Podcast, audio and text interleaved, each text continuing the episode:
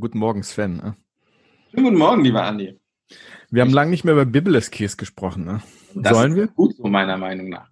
Das ist gut so? Mhm. Ja, gut.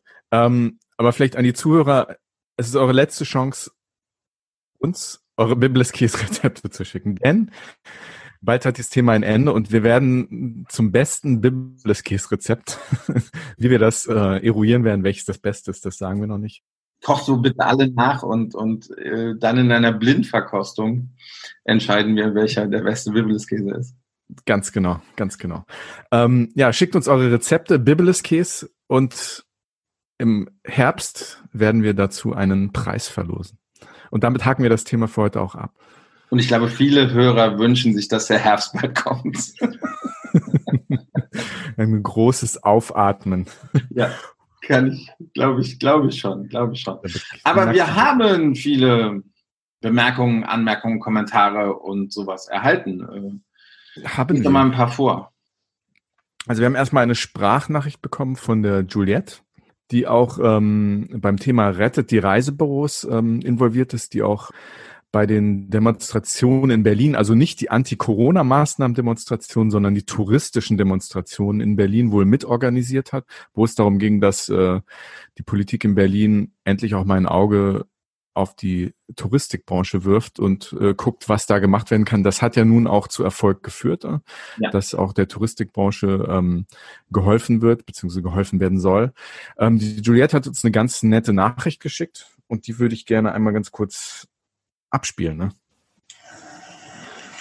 Hallo ihr Lieben, ich äh, bin Juliette, ich habe den Instagram-Account für Rettet die Reisebüros äh, ins Leben gerufen und ähm, ja, um da einfach die äh, vormaligen Demonstrationen und weitere äh, Aktionen zu unterstützen, und ich habe gerade die aktuelle Folge von eurem Podcast gehört. Ähm, hat mir sehr gut gefallen, um ehrlich zu sein, der erste Podcast meines Lebens, den ich mir angehört habe. Ähm, wertet das bitte als Kompliment, ich, ich fand das wirklich toll. Ähm, und äh, ich weiß jetzt nicht, ob ihr das Thema schon mal in einer anderen Folge hattet, da, wie gesagt, der erste Podcast, den ich bis jetzt gehört habe, gerade eure aktuelle Folge war, aber ich fände es auch mal ganz toll, und zwar das Thema Servicegebühren, Serviceentgelte in den Reisebüros.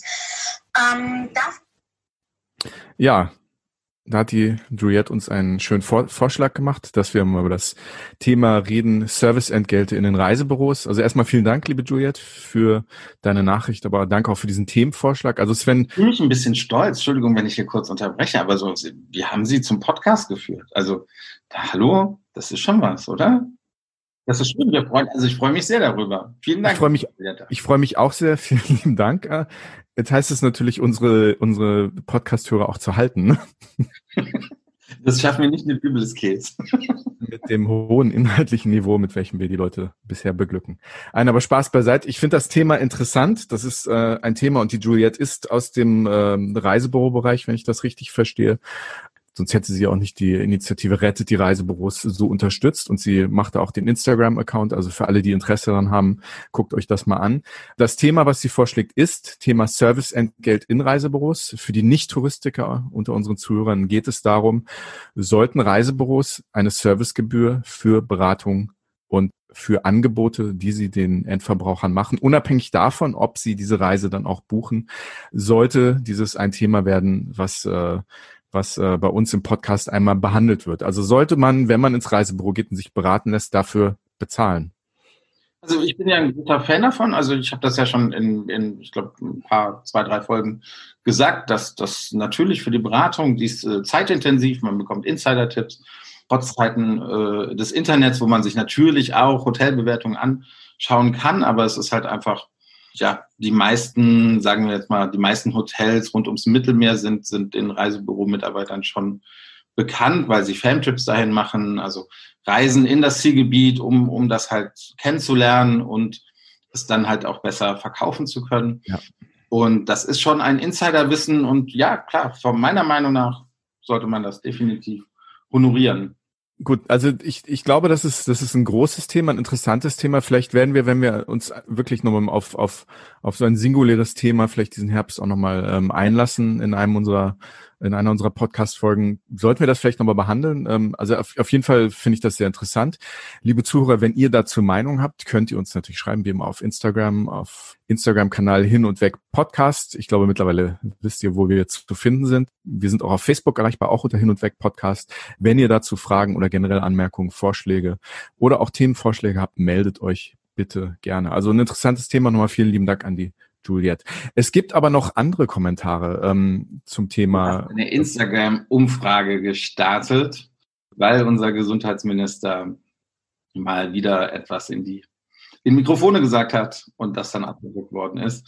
Und zwar hat Jens Spahn allen Deutschen dazu geraten, Herbsturlaub in Deutschland zu verbringen. Und du hattest die Frage auf Instagram gestellt, was, was wir davon halten oder was unsere Hörer davon halten.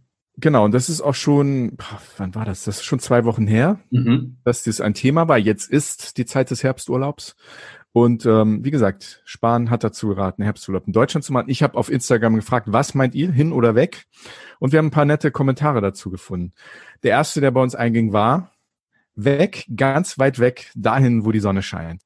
Na gut, die letzten Wochen hat die Sonne auch hier recht gut gescheint. Ich glaube, jetzt fängt so langsam der Regen an, aber bisher konnte man sich ja eigentlich nicht beschweren, aber ich glaube, ich weiß, was sie meint. Dann haben wir von unserer treuen Hörerin, der Daniela Anders, von der Reiseberatung Daniela Anders, die uns auch schon einmal geschrieben hat. Ganz klares Weg, sagt die Daniela.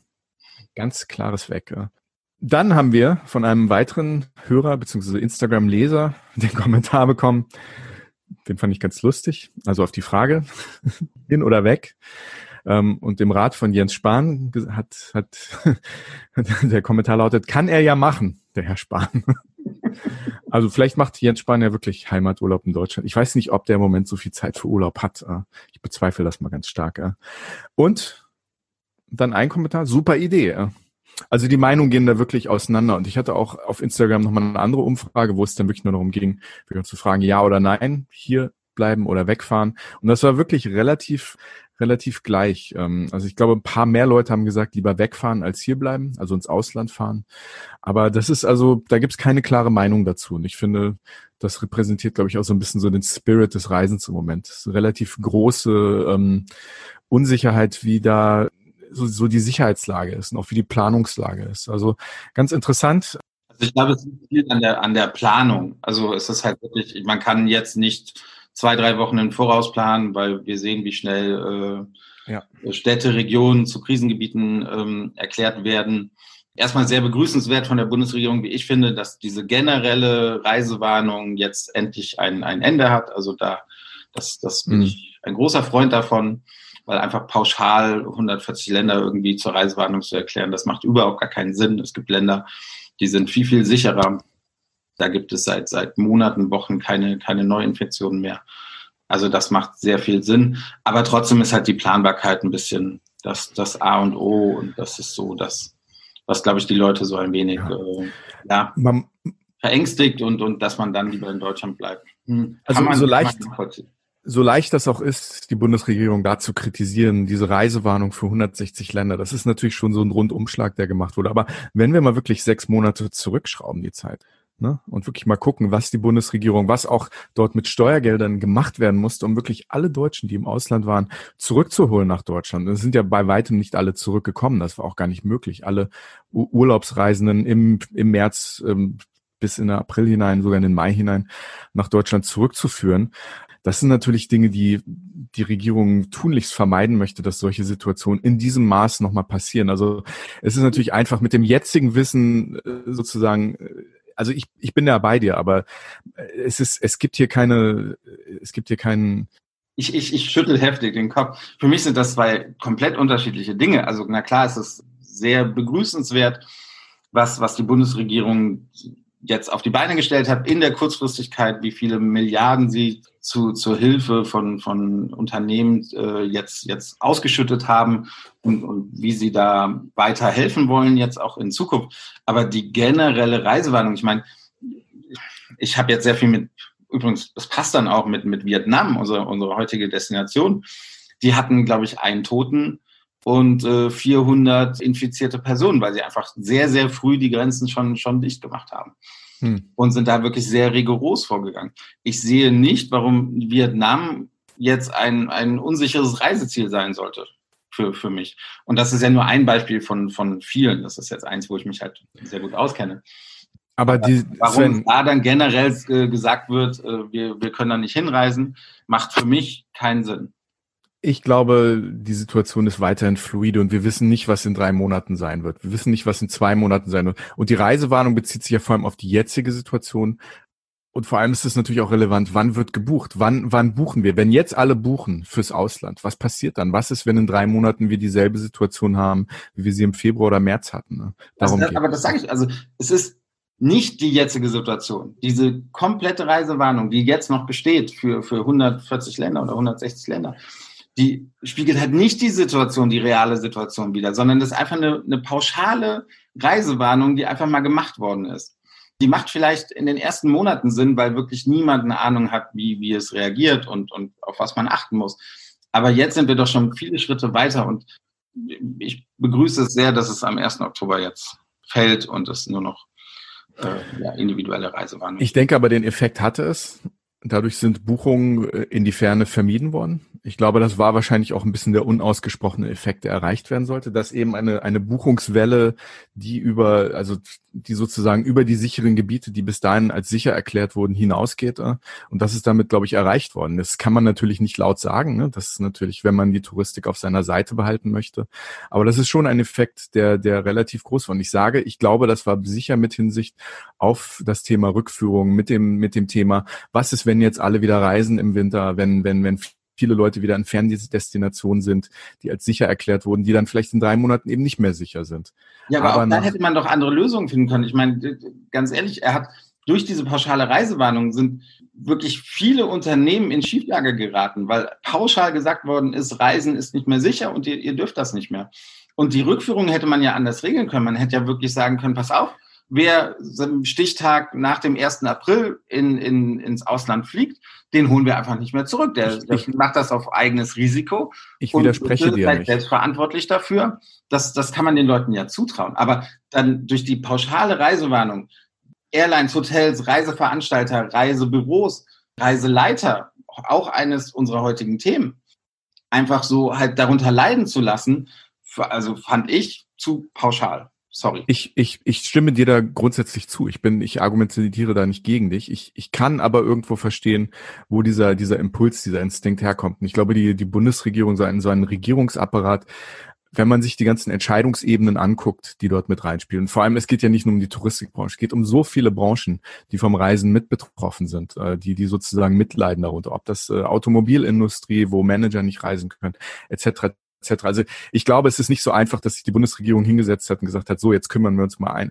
so einzigartig irgendwie um die Touristikbranche, sondern ich glaube, das ist einfach das ist eine Gemengenlage, die unglaublich komplex ist, die damit reinspielt. Und ich kann irgendwo sehen, dass, dass also ich kann irgendwo verstehen, dass, dass, äh, dass da mehr mit reinspielt als nur der Gedanke, dass man die Touristikbranche nicht leiden lässt. Und damit mache ich mich vielleicht jetzt ein bisschen unbeliebt, aber ich, ich, ich bin grundsätzlich bei dir. Ich bin aber, grundsätzlich aber du hast doch auch, du, hast, du kennst ja auch ganz viele, ihr wart mal ein Reiseveranstalter, du hast bestimmt ganz viele Kontakte in, in, im Ausland, wahrscheinlich in, in China, touristische Kontakte. Wie, wie geht's denen denn? Also wie betroffen sind die? Was, was machen die denn jetzt? Gut, das ist ein ganz schöner Brückenschlag auch zu unserem heutigen Thema. Ich habe ja, doch mit einigen unserer Reiseleiter, also ne, die die früher für China Tours gearbeitet haben äh, und das jetzt auch noch tun würden, wenn sie könnten, äh, Kontakt. Und es sieht so aus, dass, dass nicht wenige sich natürlich neue Arbeit suchen müssen. Vielleicht kehren die zurück, aber die Lage ist natürlich, im Moment können die nicht arbeiten. Das ist ein Riesenproblem. Ne? Und das ist natürlich in einem in einem Land, in dem die soziale Absicherung nicht so pauschal und und flächendeckend ist, wie wir sie haben. Unsere ist alles andere als perfekt, das muss man auch sagen, aber da, da haben wir doch schon ein soziales Netz, was was im weltweiten Vergleich zumindest nicht nicht schlecht abschneidet. Und das ist in vielen Ländern, in vielen Zielgebieten, wo Menschen aufgrund dieser Pandemie, vor allem in, den, in der Touristikbranche, in der so viele Zulieferer sozusagen arbeiten, ob das der T-Shirt-Verkäufer ist, der auf der großen Mauer steht oder am Strand irgendwo ähm, Sonnenbrillen verkauft. Also so viele Menschen, die sozusagen mitleiden in zweiter, dritter und vierter Reihe. Ne? Ja. Ähm, ob das Landwirtschaft ist, ob das, ob das ähm, Lebensmittelherstellung ist, ob das, also unglaublich, was, was da eine Vielzahl von Menschen sozusagen an dieser Pandemie durch ausbleibenden Tourismus mitleidet. Und vor allem Reiseleiter, Busfahrer, andere Dienstleister, für die das jetzt natürlich ganz mau aussieht. Ja. Vor allem, vor allem in, in, in, in fernen Zielgebieten. Und da bin ich natürlich bei dir, ne? Ob die Menschen dann wirklich reisen könnten, selbst wenn wenn die Reisewarnung nicht besteht, ist eine ganz andere Frage. Nach China kann man derzeit touristisch nicht reisen. Das wird auch auf absehbare Zeit nicht möglich sein, wenn ich das richtig verstehe. Aber wir werden sehen. Ne? Ne? Ja. Ähm, das ist ein sehr, sehr schwieriges, auch ein sehr emotionales Thema für viele, viele Leute. Ja. Und ähm, ich glaube, wir tun alle gut daran, wenn wir uns diese Themen nicht so einfach machen. Ne? Also jeder, ob das auf Regierungsebene ist, ob wir das als Endverbraucher, als als Brancheninsider, als Touristiker. Ich glaube, es ist einfach gut, dass man diese unglaublich komplexe Menge, Gemengelage einfach mit in Anbetracht zieht. Ne? Ja, aber man muss sich halt auch den Konsequenzen bewusst sein, ne? Was bedeutet, wenn wenn solche Entscheidungen getroffen. Natürlich, das große Thema ist, und da bin ich, ähm, bin ich auch, da bin ich teilweise auch, auch ein bisschen skeptisch. Nicht, dass Maßnahmen generell äh, zur Corona-Eindämmung bestehen, aber es lässt sich zur Verhältnismäßigkeit der Maßnahmen, lassen sich sachliche, wissenschaftlich fundierte ähm, Diskussionen durchaus führen, ne? Was Verhältnismäßigkeit angeht. Und es ist auch gut, dass diese Diskussionen stattfinden. Ne? Ja, ja, ja, auf jeden Fall. Ja, ja. Ja, und heute sprechen wir über Vietnam. Heute sprechen wir mit einem Reiseleiter, der aus Vietnam kommt, der sehr gut Deutsch spricht und der schon viele, viele tausende deutsche Touristen durch sein Land äh, geführt und geleitet hat und für den diese Situation auch absolutes Neuland ist und der ähm, sicher viele, viele Kollegen hat, denen es in Vietnam ähnlich geht, wie ihm auch. Äh. Und ich möchte sagen, er ist nicht nur ein Reiseleiter für mich, sondern er ist, er ist fast schon ein liebgewonnener Freund. Ich bin schon, ich glaube, zweimal hat er mich durch Vietnam geführt. Einmal mit, mit einem Femtrip, einmal mehr oder weniger individuell. Und es gehört wirklich zu einem der besten Reiseleiter, die, die ich jemals hatte. Er erzählt sehr interessant von seinem Land. Ich glaube, er, er ja, es macht ihm auch Spaß, sein Land zu erklären, deutschen, deutschen Touristen. Und ja, deswegen war es klar, dass wir ihn fragen, wie seine Situation gerade ist und wie wir ihn in diesem fernen Destinationsziel von Vietnam einfach mal fragen, wie die Situation ist. Vielleicht ganz kurz, bevor wir mit ihm sprechen, ist natürlich Vietnam in den letzten Jahren noch echt ein richtiges Boomland geworden, was so einen touristischen Aufschwung erfahren hat. zwanzig siebzehn wurde für ähm, wurde für Deutsche beziehungsweise für Reisen aus dem E U-Schengen-Raum wurde die ähm, Visafreiheit eingeführt, ne? vierzehn Tage visafrei durch Vietnam reisen. Ein sehr schönes Signal. Das hat Vietnam natürlich touristisch äh, sehr geholfen. War sowieso schon auf dem, auf dem aufsteigenden ähm, Ast. Äh, und ja, das hat sich natürlich bis zur Corona-Pandemie fortgesetzt. Und das trifft natürlich das ganze Land im Moment sehr hart, weil es natürlich von diesem Boom so profitiert hat. Und es ist auch ein ganz tolles Land. Du bist da schon öfters gewesen. Du arbeitest auch eng mit Vietnam und Vietnam Airlines zusammen. Ich hatte mal die Gelegenheit, ganz kurz einen halben Tag in, in Saigon irgendwie außerhalb des Flughafens zu beginnen. Das reicht, ne? Das reicht. Nein, also ich habe da so ein bisschen, bisschen auch in den letzten Jahren mehr Lust drauf bekommen, mir Vietnam mal ein bisschen näher anzugucken. Ich bin da wirklich mal ganz kurz gewesen, obwohl ich zehn Jahre in China gelebt habe, dem Nachbarland, habe ich es nicht nach Vietnam geschafft. In andere asiatische Länder schon, nach Vietnam überhaupt nicht. Und ich freue mich, dass wir heute mit einem absoluten Insider sprechen können, der so fantastisch Deutsch spricht und der uns sein Land auch noch ein bisschen schmackhafter machen kann. Wir begrüßen in Hanoi den Reiseleiter Chen Guangai. Hin und weg. Der Reisepodcast mit Sven Meyer und Andi Jans.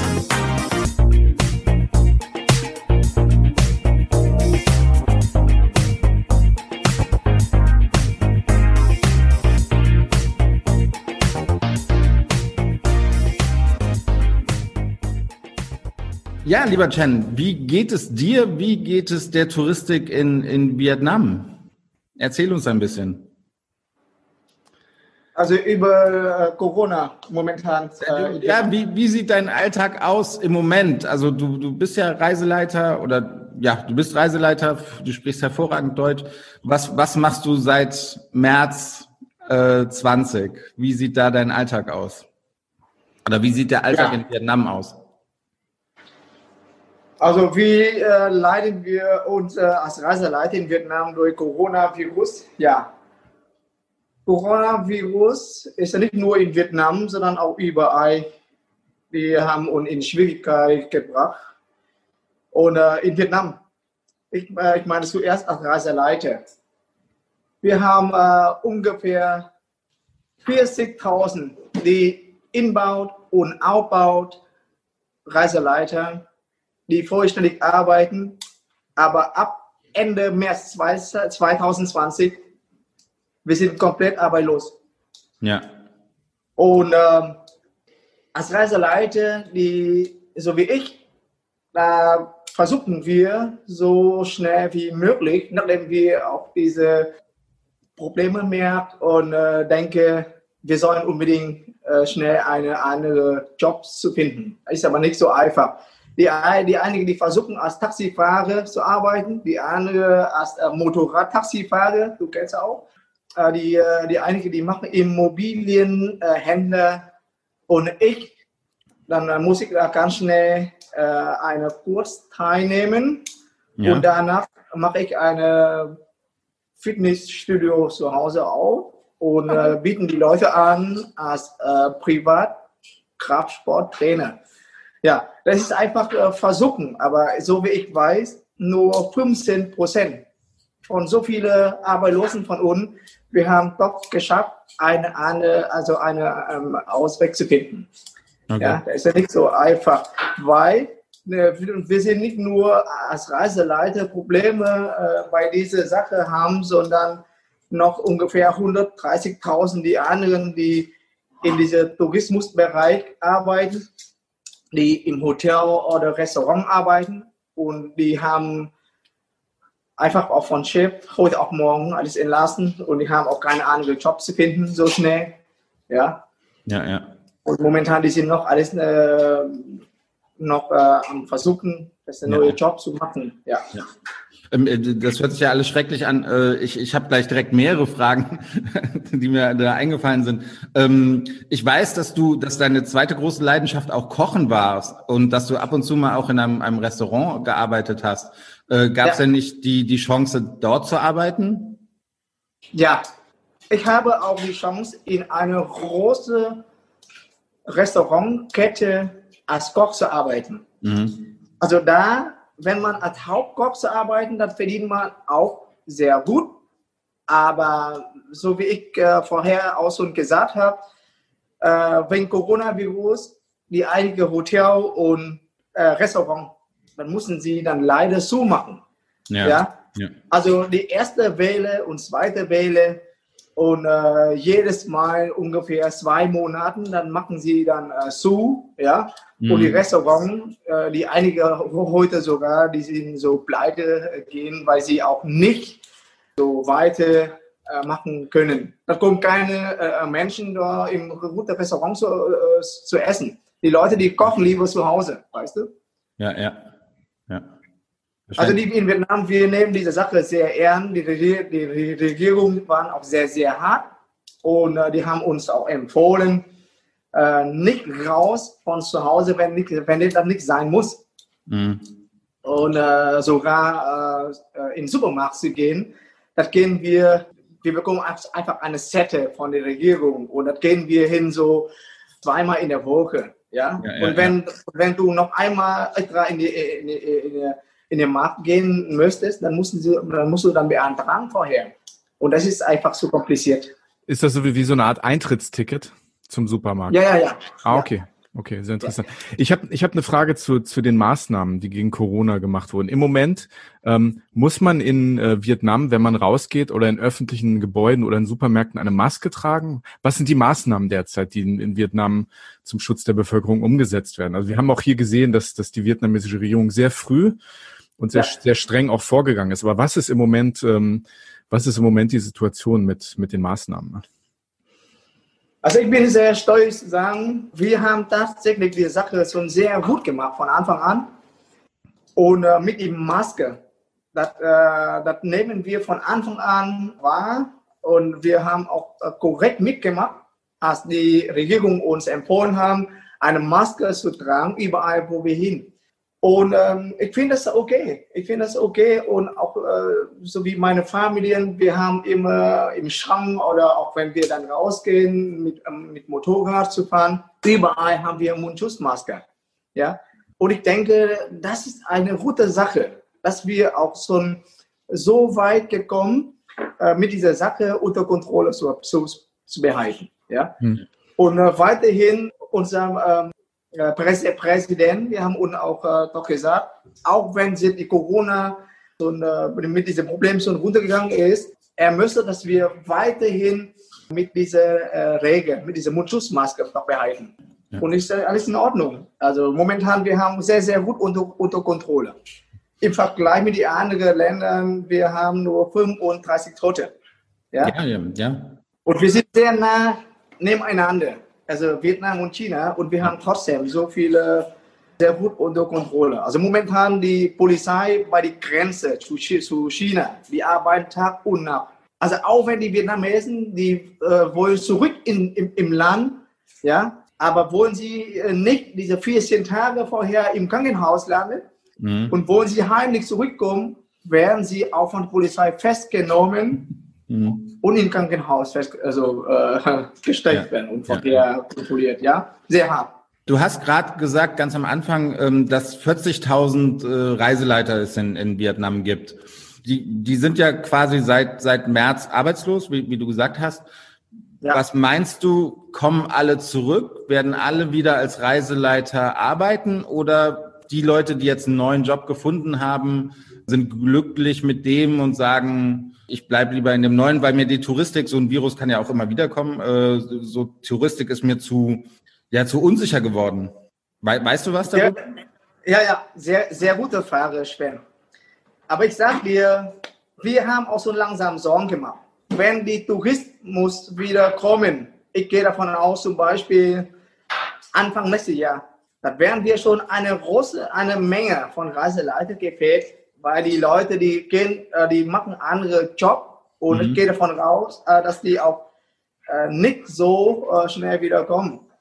Ich arbeite zusammen mit einer großen Webseite und ich bin auch der Admin von vierhundert Reiseleitern, der deutschsprachigen Reiseleiter in Vietnam. Okay. Und jetzt weiß ich, dass wir schon zwei Drittel von uns einen neuen Job gefunden haben. Mhm. Ja, wir, muss, wir, wir haben eine lange Zeit, also hin und her sogar bis drei Monate zu überlegen. So wie ich zum Beispiel, ja, also seit Ende März und jetzt ist das schon September, sechs Monate und die ersten drei Monate, ich bin immer hin und her, ob, ob ich dann jetzt einen neuen Job machen oder so, ja. Mhm. Und von daher, ich gehe davon aus, wenn jetzt die Tourismus wiederkommen, dann haben wir, haben wir Probleme. Okay. Ich, ich wünsche dir, dass, dass du mit dem, mit dem Fitnessstudio, was, was du gerade machst, äh, wirklich gut überleben kannst, dass, dass das gut läuft für dich. Ich wünsche mir aber auch für, für die deutschen Touristen, die sicherlich in Zukunft wieder nach, nach Vietnam äh, kommen werden, dass, dass du weitermachst. Denn ich weiß, du bist ein hervorragender Reiseleiter. Du bist, ich glaube, wir sind zweimal miteinander schon durch, durch Vietnam gereist. Ich kann mir keinen besseren Reiseleiter wünschen. Also ich hoffe, dass möglichst, oder ich kenne noch zwei, drei andere, dass, dass die wirklich alle, alle wiederkommen, weil ihr macht einen, einen hervorragenden Job in, in Vietnam und äh, ihr betreut wirklich die Gäste sehr, sehr hervorragend. Also wir können uns nur wünschen, dass, dass ihr wiederkommt. Dankeschön.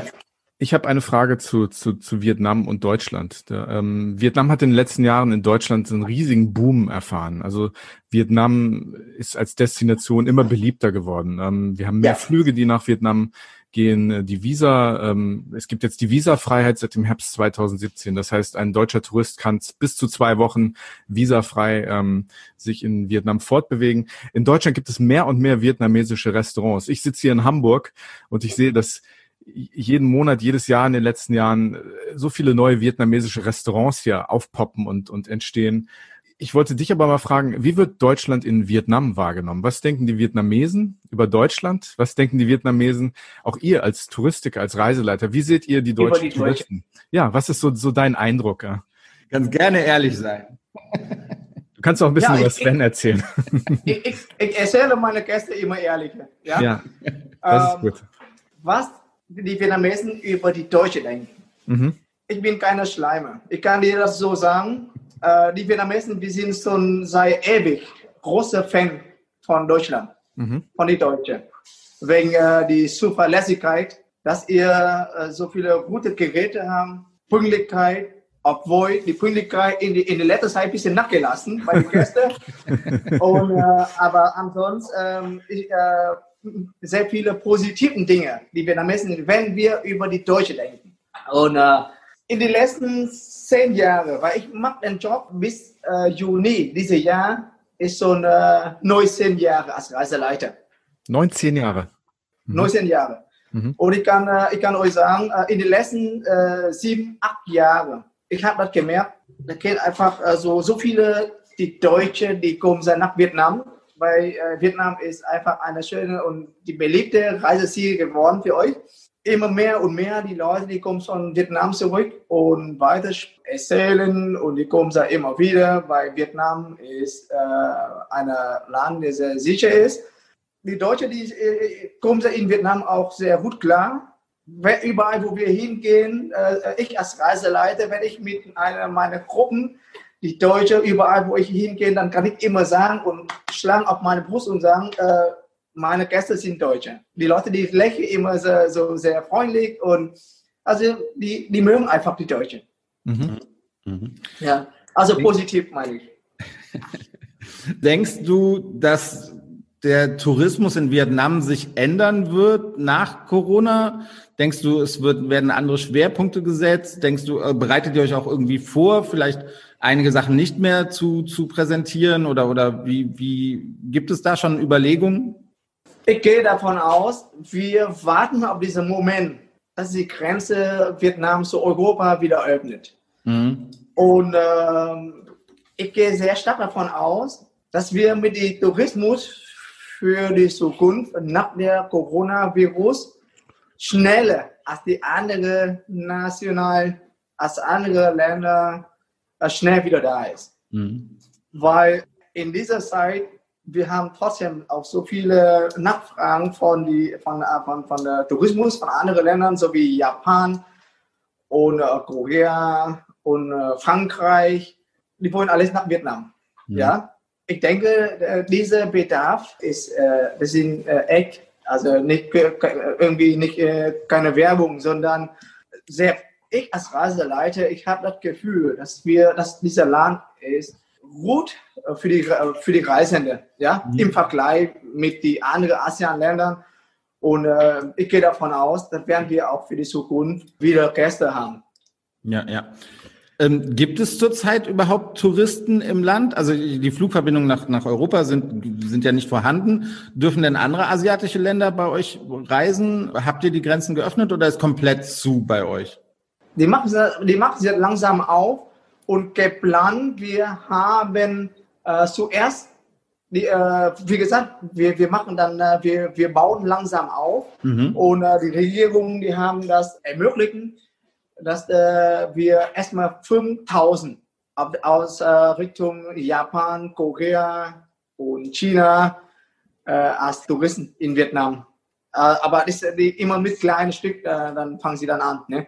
Ja. Also äh, so wie ich äh, von äh, der Zeitung vor zwei Tagen gelesen habe, also erstmal fünftausend und dann äh, einen Monat später, dann lassen sie dann ungefähr, ungefähr zehntausend. Mhm, mh. Von der Regel, dass man auch nicht mehr vierzehn Tage, sondern die haben auch so im Gespräch, dann unterhalten sie und diskutieren sie, ob sie äh, diese Zeit verkürzt, also mhm. ab fünf oder nur sieben Tage, damit nachdem sie dann kontrolliert und äh, festgestellt, dass die Leute gesund ist, dann können sie auch sofort wieder auf die Reise. Okay. Momentan, die haben auch so ein Angebot.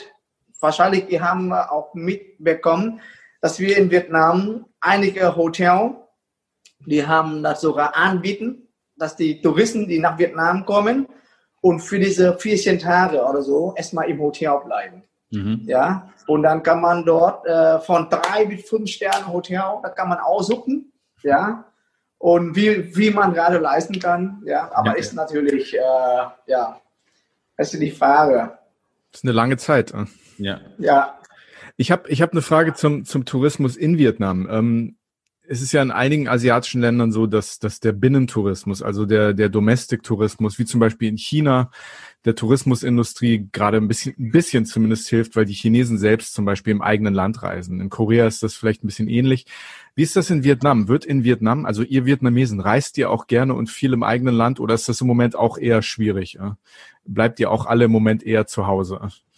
Wir haben also äh, am... Äh Anfang Mai, das heißt nach der ersten Welle in Vietnam, dann haben die Regierung die Vietnamesen empfohlen, dass wir selber unser Tourismusbereich zu retten. Das heißt, jeder gibt ein bisschen Geld aus und bucht eine Tour mit sehr äh, günstigen Preis und kriegt man auch äh, äh, schöne Stelle und jede Familie macht die Reise mit, ja. Ist aber zwei Seiten. Danach haben wir in Da Nang in Zentralvietnam, also die einige ähm, Patienten, also die, ähm, dieses Problem ist ja wieder für diese zweite Welle äh, vor genau vor vierzig Tagen. Ja? Dann ist er erstmal wieder aufgehört. Und äh, für die Vietnamesen reisen momentan, das kann man machen, wenn man will. Aber man sagt immer so zueinander, das soll man noch ein bisschen sparen, ja, hm. sein lassen, also nicht unterschätzen, weil man, man hat einfach die Lehre vorher. Ja. Ja. Ja. Ich, ich höre ähnliche Geschichten, also, also aus, aus meiner Umgebung, meine, meine Beziehung zu China ist, ist, ist enger als mit Vietnam, aber ich höre natürlich auch von den Reiseleitern, die früher für uns in China gearbeitet haben, ähnliche Geschichten, die jetzt, die jetzt zwar auf der einen Seite sagen, der eine schöne Teil dieses Lockdowns und, und des Stillstandes des Tourismus ist, dass man endlich als Reiseleiter nicht mehr so lange von seinen Familien weg ist. Auf der anderen Seite, je länger das dauert, desto schwieriger wird es natürlich auch in die Touristik zurückzukehren. Ja. Ähm, wie war das für dich so am Anfang? Hast du das zumindest ähm, versucht, so ein bisschen die positive Seite zu sehen, dass du nicht mehr so viel unterwegs warst, ein bisschen näher an der Familie dran warst? War das für dich zumindest am Anfang so, so, so zumindest ein etwas positiver Nebeneffekt? Äh? Das habe ich zumindest von ah. einigen Reiseleitern in China gehört. Äh? Äh, ich versuche ein bisschen immer noch äh, weiter positiv zu sehen, weil wie gesagt, ich habe noch andere, andere vierhundert die Kollegen, die jeden hm. Tag mir ähm, auf der Webseite, ich bin der Admin, ja. Ich muss einfach die Leute die positiven Gefühle weitergeben. Ja. Ja? Aber sehr für mich, ich muss ganz ehrlich sagen, nach drei Monaten, ab Ende März, also drei Monate später, dann verliere ich langsam diese Geduld. Mhm. Ja? Ich habe aber noch schnell genug als die anderen, ist er am Ende Mai, dann habe ich einfach äh, für mich angemeldet, weil diese Fitness äh, okay. da, um, um einen um eine Kurs teilzunehmen und danach bekomme ich eine Bescheinigung. Die anderen, die haben aber natürlich äh, so verpassen, weil äh, viele, die haben einfach gedacht, dieses Problem ist ähnlich so wie bei die Vogelgrippe oder die anderen kleinen Probleme, das hört dann schnell wieder auf. Aber nur die Leute, die haben das, diese Sache wirklich äh, so ernst genommen. Ja? Und die sagen, äh, so schnell geht das äh, nicht weg. Dann mussten wir irgendwie äh, zusehen, dass wir einen anderen Job zu finden. Und äh, von meinen Bekannten, in meiner Familie, die Leute, die haben auch mit diesem Tourismusbereich zu tun haben, die haben jetzt schon äh, alles andere Job. Ähm, du hast gerade gesagt, dass ihr aufgefordert worden seid, auch in Vietnam zu reisen und, und, und Urlaub zu machen. Äh, du wohnst in, in Hanoi. Wo, wo macht denn ein Reise, bist, bist du selbst gereist und wo macht denn ein Reiseleiter dann, ent, entspannt er sich oder wo macht er Urlaub? Gibt es da einen, einen Geheimtipp oder wo bist du mit deiner Familie hingefahren? Als Reiseleiter und mit, viel, mit so vielen Jahren unterwegs, dann weiß ich natürlich, wo gibt es äh, schöne Ort und welcher Strand ist für mich am saubersten. Mhm, und äh, ich komme immer darauf an, vorher überlegen wir, diese, äh, diese Runde gehen wir in den Wald oder nach Sapa, wo wir waren. Mhm, äh, was gucken wir, die Natur oder die äh, Kultur oder einfach die Füße hochlegen am Strand. Also normalerweise alle zwei Jahre dann machen wir die, Fam- die kleine Familien eine Reise am Strand. Okay. Und äh, dann äh, fliegen wir ab die äh, Richtung äh, Phú Quốc, Ist eine schöne okay. Insel von Vietnam. Äh, Natur belassen, schöne weiße Strände. Ja? Und äh, wichtig für mich ist, ist äh, nicht zu viel Tourismus. Ja? Nicht so viele äh, massvoll von äh, Touristen da. Als äh, Reiseleiter, dann habe ich natürlich auch noch die Erfahrung, dass man auf gar keinen Fall versuchen, bei Hochsaison mal hinzugehen, weil da hat man keine, keine Ruhe. Ja? Ja, ja. Und äh, das ist aber auch Vorteil für mich als Reiseleiter. Hochsaison arbeite und dann Nebensaison, dann fliege ich hin. Ja, ja. In der Hochsaison hast du wahrscheinlich eh keine Zeit, ne? Zum Reisen. Ja, ja, ja. Teilst du deine Geheimtipps mit, mit den deutschen Touristen oder sagst du lieber, nee, das soll lieber ein Geheimtipp bleiben und da, da will ich auch in fünf Jahren noch hin und ich möchte nicht, dass so viele Touristen dahin. Also soll es lieber ein Geheimnis bleiben, damit nicht so nein, viele nein. Touristen dahin kommen? Das ist okay, ja. Weil ähm, für mich, wenn, wenn die Gäste kommen und ähm, äh, mir dieselben Fragen, so wie du gerade mir steht, dann kann ich auch ganz ehrlich antworten. Und ich kann, ich, ich kann sie auch gleich sagen, also ich als professioneller Reiseleiter, ich kann trotzdem, wenn sie auch hierher kommen, zum Beispiel immer im Monat März oder also ähm, April, wo Hochsaison ist, ich kann mit ihnen aber trotzdem hingehen, wo mhm. weniger Touristen ist. Weil es geht dann manchmal um die Zeitpunkt. Ja? Mhm. Ich muss nicht mit dir schwimmen in die Literaturtempel, wo tausend Leute da stehen. Ja, ja, dann gehen wir dann lieber später. Ja, mhm. dann das ist einfach, das Land ist einfach sehr abwechslungsreich von der Landschaft. Man muss da nicht immer zuerst hin. Ja, also deswegen die Agentur in Vietnam, wir sind auch sehr flexibel. Mhm. Ja, wir können auch hier vor Ort sehr schnell die Programme ändern, damit die Gäste trotzdem merken, dass sie auch nicht, so wie in Thailand, dass sie dann äh, raus von ähm, Hotel und dann, da siehst du dann so, so, so viele Tourismus. Und hier in Vietnam, äh, in Hanoi zum Beispiel, da siehst du doch, also schön verteilen. Ja, ja, das stimmt. Ja. Ähm, du hast eben erwähnt, dass, dass es doch noch viele Geheimtipps gibt, wo es noch nicht so viele Touristen gibt. Es ist aber sicher auch so, dass, dass die Agenturen, die in, in, in Vietnam das touristische Produkt erstellen, für die Reisenden aus Deutschland und aus ganzer Welt, die müssen sich auch immer neue Dinge einfallen lassen. Also wie, wie ist denn das zum Beispiel? Gibt es Touristen-Highlights, wie zum Beispiel die Halong-Bucht, die man nun auch anders erleben oder entdecken kann? Also oder oder bleibt das Reiseprodukt in Vietnam, bleibt das gleich? Also viele Destinationen... Nein, nein, nein. Vielleicht kannst du dazu ein bisschen was sagen, ne? Dieses Reiseprodukt von Vietnam, ich arbeite als äh, Freiangestellter für mehrere Agenturen in Vietnam, mhm. also ungefähr zehn. Wow. Und jede Reiselei, also jede Agentur, die versuchen heute äh, so ein Team und die machen, äh, versuchen immer diese neue Produkt für die Gäste zum Anbieten. Ja, okay, Halong ist die Highlight von Nord. Dann muss man sehen. Mhm. Halong ist ja wunderschön. Dann muss man einfach sehen. Ich war da schon tausend, ta- tausendmal, aber ich muss äh, dir sagen, ich finde aber trotzdem schön. Einmal am Tag und einmal in der Nacht und die eine äh, mit zwei Übernachtungen Möglichkeit anbieten und die andere nur Tagesboot und dann in, in der Nacht dann läuft man so rum in Halong City. Also jeder versucht eine andere zum Anbieten. Mhm. Ja? Also wir haben nicht dieselben ähm, Angebot, so wie die andere Agentur. Die manche Agentur, so wie die eine, die Sven auch kennt, zum Beispiel, äh, wir Wir, wir sprechen dann mit den Gästen ständig, fragen immer nach ihren Wünschen und können wir auch vor Ort ganz schnell ihre Wünsche äh, das äh, zu ermöglichen. Also das heißt, der Reiseleiter dürfen sogar äh, flexibel okay. die Programme verändern. Wenn die Gäste das wollen, ja. Ja. Was ist denn dein Geheimtipp? Wie erlebst du am liebsten die, die Halong-Bucht?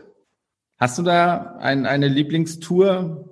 Und es gibt ja nicht, also die Halong-Bucht, ja, und daneben gibt es ja noch weitere Buchten, die eigentlich oder die genauso aussehen und die auch Naturparks sind, äh, mhm. aber nicht, nicht so überlaufen, meiner Erfahrung nach. Also letztes Jahr, wir haben auch äh, noch eine andere Linie äh, entdecken, das heißt, da gibt es ja noch eine andere Bucht, die heißt Lan Ha Bucht. Mhm. Äh, das gibt auch schon lange, aber diese Linien, wir haben seit letztes Jahr Äh, neu im Katalog, weil die einige das zum Anbieten. Und äh, Halong ist vor zwei Jahren. Die Stadt Halong, die haben äh, in mehrere Linien für das Boot festgestellt, wenn man ein Ticket für eine, für eine Linie kauft, dann muss man diese Linien folgen und mhm. auf diese Richtung fahren.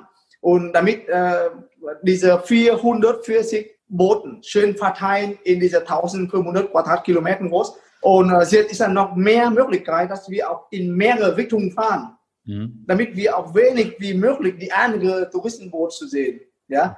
Und die eine Möglichkeit ist, wir fahren jetzt auf die Richtung Lan Ha Bay. Und da ist äh, schöne Landschaft, die Felsen ist ganz nah nebeneinander, ja?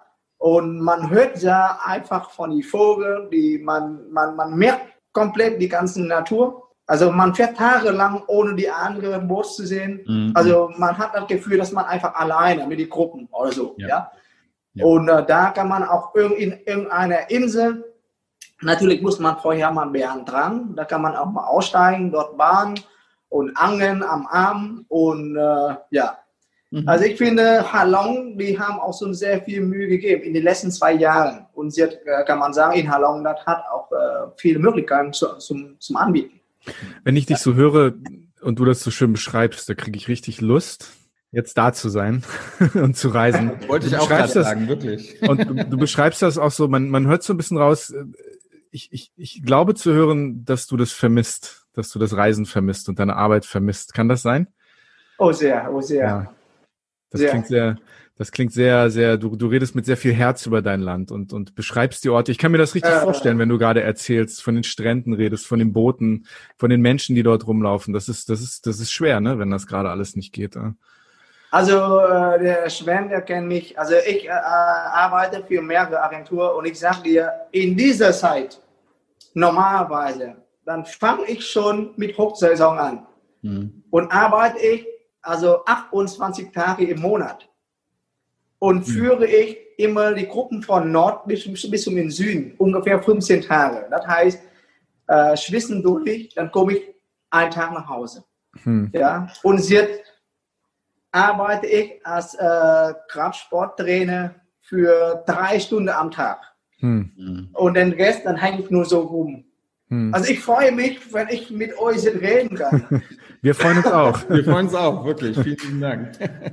Ja, aber es ist, es ist, ist, schon, ist, schon, ist, schon, ist schon traurig und ich hoffe, dass es bald aufhört.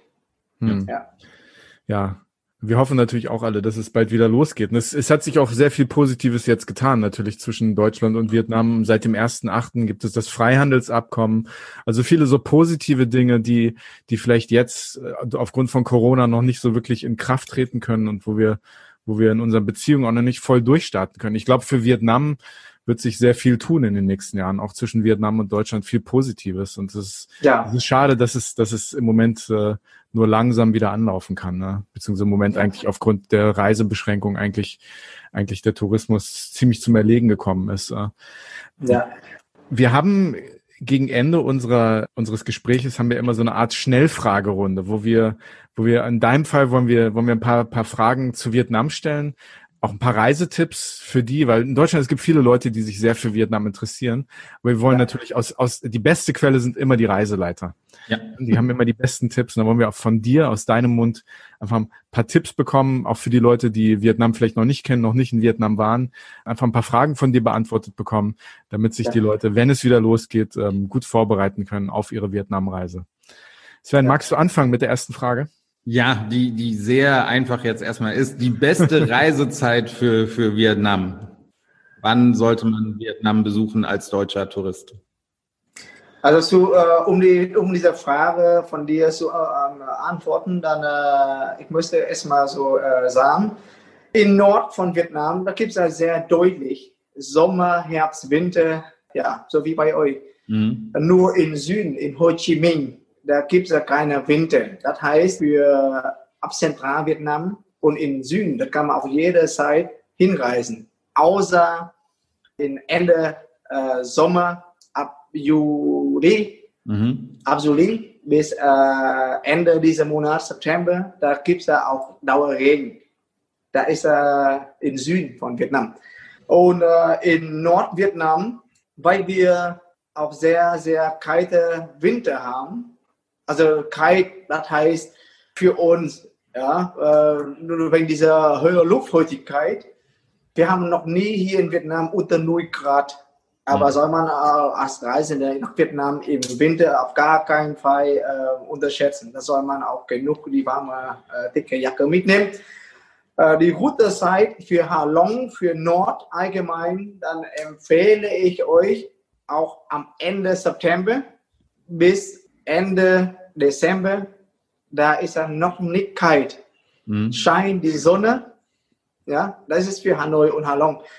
Weil äh, immer vor unser Silvesterfest, nach unserem Mondkalender, hm. Ende Januar bis Anfang März, da ist auch für uns deutlich kalt in Vietnam. Ja. Ja? Aber da ist auch meistens, äh, da nehmen wir als äh, Hochsaison für die Europa in Vietnam. Hm. Weil die kommen da meistens von äh, so Februar und März. Und in der letzten Zeit kommen ja immer mehr die Europäer, die nach Vietnam in, äh, in der Zeit, wo ähm, die Silvesterfest von Vietnam ist. Ja? Mhm. Die wollen unbedingt das äh, erleben, wie das aussieht mit äh, dieser Silvester in Asien. Ja? Das ist das, ist das und, Tet, ne? Das Tet-Festival. Tet-Fest, genau, das Tet-Fest. Das ist ungefähr, äh, also fast immer Mitte Februar. Mhm. Mitte Februar. Und danach kann man bis Ende April, bevor das wieder heiß ist in Vietnam. Und das Wetter in Vietnam ab Mai, von Mai bis Ende Juli, sogar bis Anfang August, ist deutlich sehr heiß. Mhm. Also das macht äh, die Europa-Reisende aus, durch diese höhere Luftfeuchtigkeit. Ja, ja. Okay. Ähm, wir wissen, dass es äh, sehr viele, sehr schöne Hotels in Vietnam gibt, sehr gute Hotelinfrastruktur. Drei-Sterne-Hotels, Vier-Sterne-Hotels, sehr schöne Fünf-Sterne-Hotels, nicht nur in den Städten, aber auch auch auch in den Resorts am Strand. Aber wie sieht's denn aus mit mit mit Dingen wie Homestay? Also wenn wenn wenn man zum Beispiel mal bei einer vietnamesischen Familie wohnen möchte, gibt es in Vietnam auch so etwas wie Airbnb? Kann man das auch in Vietnam nutzen oder solche Dinge? Momentan ist äh, die Sache Homestay ist auch sehr sehr in. Mhm. Da gibt es ja sehr viel äh, gute Angebote in Vietnam mit Homestay. Sehr gut, muss ich sagen. Mhm. Und große Auswahl mit richtig guter Qualität. Die installierten drinnen richtig schön wie im Hotel, also vier- und fünf-Sterne-Hotel mit günstiger Preis. Aber die, äh, so wie ich weiß, weil meine Cousine, die macht auch sowas. Und äh, durch Corona-Virus gehen auch alles, äh, wir haben auch alle Probleme. Aber ich denke, wenn die Touristen, also wenn wenn wenn wenn wenn die Coronavirus äh, vorbei ist, dann sind alles ja, dann wieder da. Mhm. Ist das sehr sehr in in Vietnam? Ja. In den letzten zwei Jahren, dass die Leute einfach eine Wohnung von den Leuten das zu mieten und danach dann bauen sie um und dann machen sie dann Homestay für die Leute, ja. Also nicht nur in der Stadt, äh, in, in, in der Stadt, sondern auch überall, auch am Strand und auch in den Bergen. Die machen auch sehr, sehr, sehr, sehr gut. Die bieten dann auch so Kochkurse an und sowas mit, ne? Also das, genau. Da kann man dann kochen mit der Familie? Ja, ja, also beides. Kannst du einfach mit den Familien zusammen kochen, weil ist da sowieso jede, jede Haus äh, vermieten, dann haben die auch Küche dabei. Mhm. Aber viele, die haben das einfach mit den Familien mitzumachen. Und dann macht total Spaß. Ja, ja. Kannst du was zu dem Budget oder zu den Kosten sagen? Was, was, so, was kostet ein Drei-Sterne-Hotel? Was kostet ein Vier-Sterne-Hotel? Ein Fünf-Sterne-Hotel in, in Vietnam? Weil es ist ja noch ein sehr günstiges Reiseziel. Ja, ja, ja, ja. Also durch äh, booking punkt com äh, oder auch kannst du auch heute äh, online auch sch- äh, schnell äh, finden äh, von drei bis fünf Sterne-Hotel. Also ich sage nicht nur in dieser Zeit, sondern allgemein, wir haben auch so ein sehr, sehr gutes Angebot. Mhm. Also wie manche ähm, von uns, wir sagen so rar, dass die Leute, die haben mit, die machen auch so eine sehr unfaire Konkurrenz von dem Preis heute in Vietnam. Also als äh, Vietnamesen heute, wenn wir auf, auf die Reise zu gehen, dann, also früher machen wir so viele Gedanken wegen dieser Preis von Hotel, aber heute nicht mehr. Mhm. Ja. Also wir haben äh, ab Zentralvietnam heute Sangrai von Fünf-Sterne-Hotel, die mit günstiger, günstiger Preis ist. Ja. Ja. Was, was kann man denn in Vietnam für Dinge machen, die unsere Zuhörer überraschen würden? Also ich bin mir sicher, man, ne, man kann an den Strand gehen, man kann äh, Tempel besichtigen, es gibt viel Kultur, Vietnam hat eine lange Geschichte, ähm, ja. Man kann tauchen, aber was, was ist denn etwas, was man machen kann, was vielleicht nicht alle wissen, was, was einen vielleicht überraschen würde? Ja.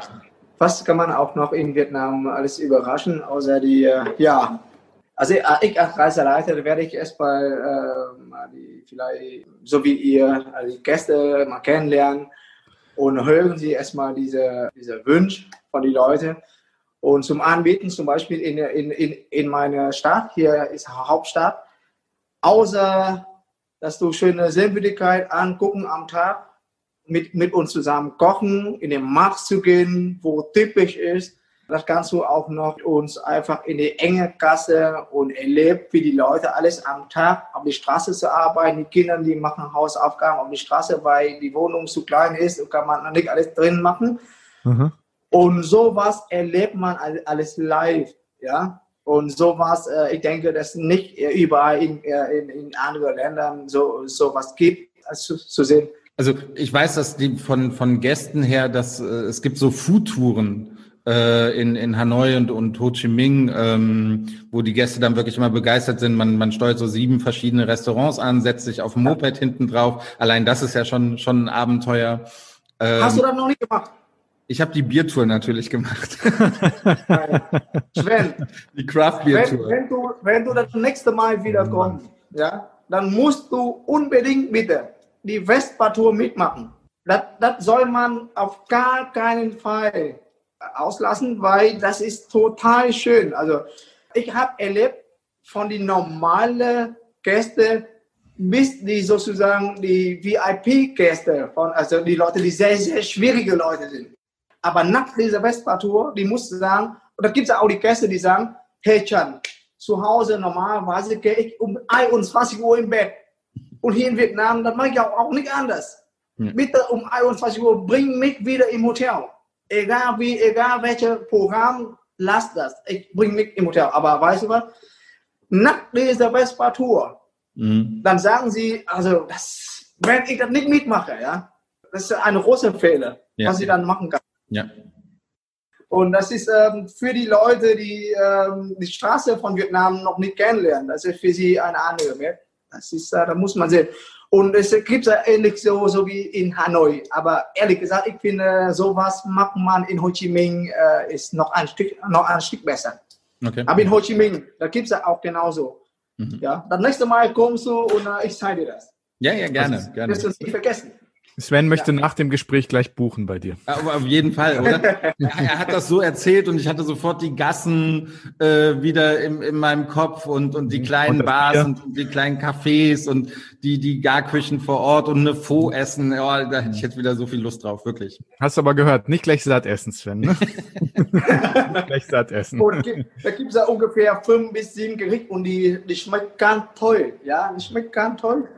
Ja. Die werden auch alles vor unseren Augen gegrüht und alles wird alles gemacht vor unseren Augen, also frisch gerollt und äh, die Personal, die zeigt die zeigt und mit Händen und Füßen, ja, damit wir auch glücklich und äh, wohlfühlen. Ja. Und die kann man auch in also äh, ganz spontan buchen bei uns. Du hast nicht nur uns, sondern glaube ich auch den Zuhörern ganz viel Lust gemacht, nach Vietnam zu reisen. Ich habe auch von vielen Leuten gehört, die schon ähm, öfters in Vietnam waren, dass sie immer wieder zurückfahren wollen. Ähm, wir hoffen, dass es bald wieder losgehen kann. Wir hoffen, dass ihr gut durchhaltet, auch du und deine Familie, dass es, dass es euch gut geht, dass ihr zusammenhaltet, dass es bald wieder besser wird. Und ja, ich hoffe, dass ich dich dann auch irgendwann in Vietnam mal persönlich kennenlerne. Es hat uns viel Spaß gemacht, mit dir zu reden. Danke, dass du dir Zeit für uns genommen hast, ein bisschen erzählt hast und noch so bildlich von deiner Heimat erzählt hast. Wie gesagt, ich wünsche dir alles Gute, dir und deiner Familie und auch allen deinen Kollegen und dass es bald wieder losgehen kann mit dem Tourismus. Ja, gern geschehen. Gern geschehen. Also auch vielen lieben Dank von, von meiner Seite. Wirklich, ich würde sofort buchen, ganz ehrlich. Wenn es möglich wäre, wäre ich sofort wieder in, in, in Vietnam. Auf, auf jeden Fall. Ja, und dann machen wir die Tour zusammen. Ja. Okay. Ja. Und für alle unsere Zuhörer, wenn ihr Fragen habt zum Thema Vietnam, zum Thema nach Vietnam reisen, wenn ihr Tipps braucht, ihr könnt uns auf Instagram anschreiben. Mittlerweile kennt ihr unser Instagram-Konto auf Hin und Weg Podcast oder auch auf unserer Facebook-Seite. Meldet euch gerne bei uns. Wenn ihr Fragen habt, auch an Chan, dann ähm, schreibt uns einfach eine Nachricht oder schickt uns eine Sprachnachricht. Wir freuen uns, dass ihr diesmal dabei wart, unseren Destinationsblog angehört habt äh, und äh, wir hoffen, wie gesagt, dass ihr viel Lust bekommen habt. auf eine Reise nach Vietnam. Nochmal vielen lieben Dank, lieber Chan, dass du dabei warst. Vielen Dank. Vielen Dank für euer